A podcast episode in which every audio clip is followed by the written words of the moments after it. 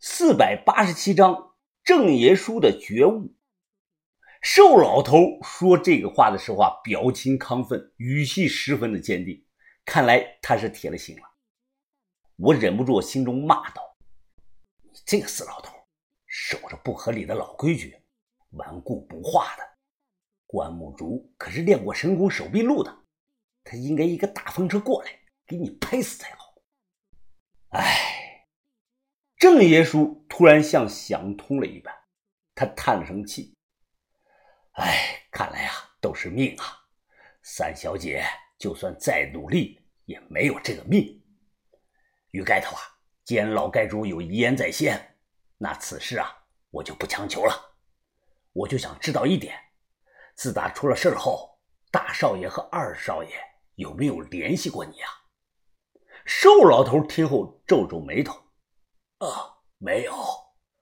二少爷几个月前被那帮叛徒们找到杀了，但大少爷还活得好好的。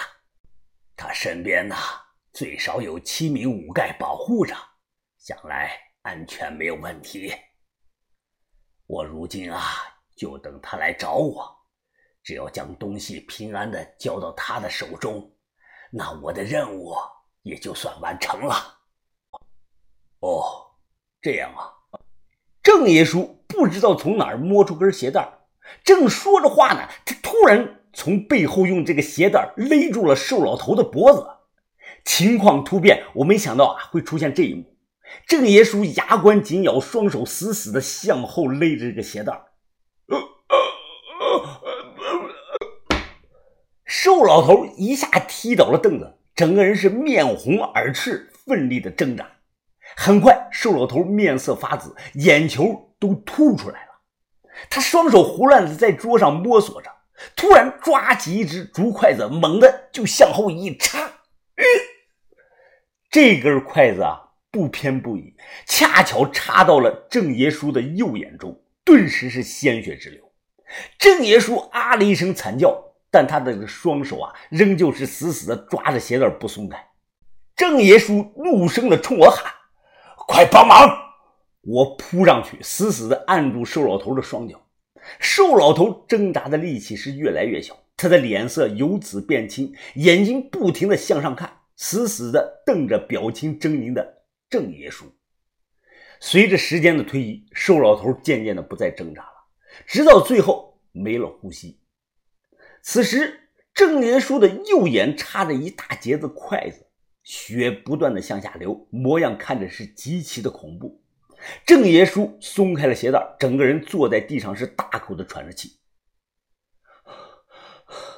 我伸手探了一下瘦老头的鼻息，虽然对方的眼睛还大睁着，但已经没有呼吸了。郑爷叔握住这个筷子的末端，猛地将筷子拔了出来。这一幕我看着都疼啊！他喘着气说道。所有的罪都由我姓郑的来背，和你没有关系。这件事儿你不要告诉他。我告诉他干鸡毛啊！这个人要怎么处理啊？哎，你这个伤得赶紧去医院止血啊！我有些激动。他的右眼现在就是一个血窟窿，血流不止，皮肉外翻，明显是瞎了。郑爷叔是语无伦次，小兄弟啊，你得帮我。帮我找找翡翠如意，那个东西一定是藏在这里的。说罢，郑爷叔扯下了一大块这个破布，直接将自己的眼睛整个给塞住。我立即做了两件事：第一是跑出去看房子周围有没有人看到，看周围有没有监控探头；二是我迅速的拿床单把瘦老头卷起来，给他推到这个床底下藏了起来。尸体肯定要处理。放任不管的话，用不了几天就会发臭。我决定等后半夜周围没人了，找个地方挖个坑，把人赶紧埋了。随后我就开始在屋里是胡乱的翻找，找那件翡翠如意。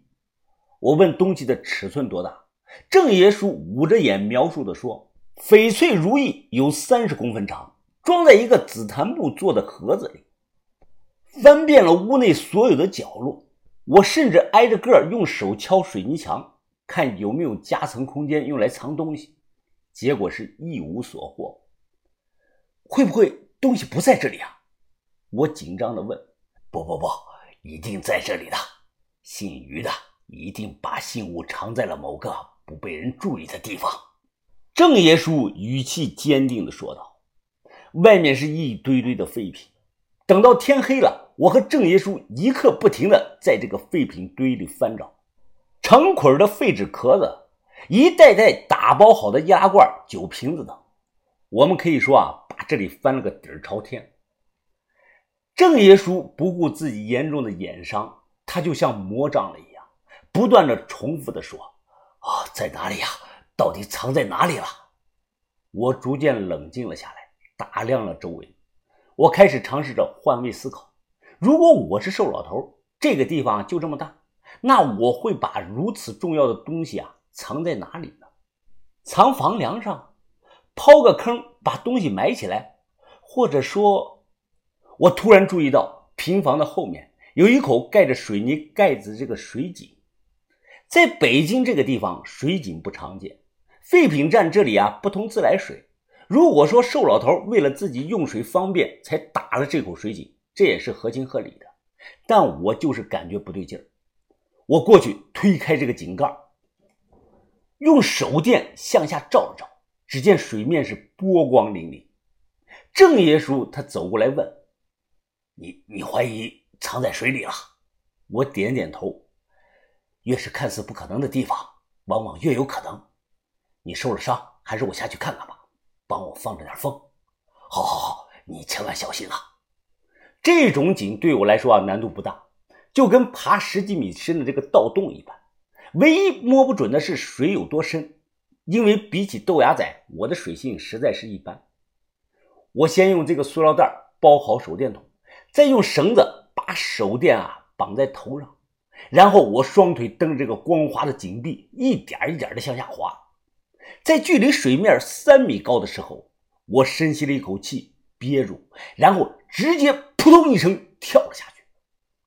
豆芽仔曾经跟我说过，井水的浮力大，下潜的时候啊，必须一口气下去，中间不能停。我就照豆芽仔说的，一口气潜到了井底。水很凉，井底很黑。凭借着微弱的手电光，我一眼就看到了井底有一个篮子。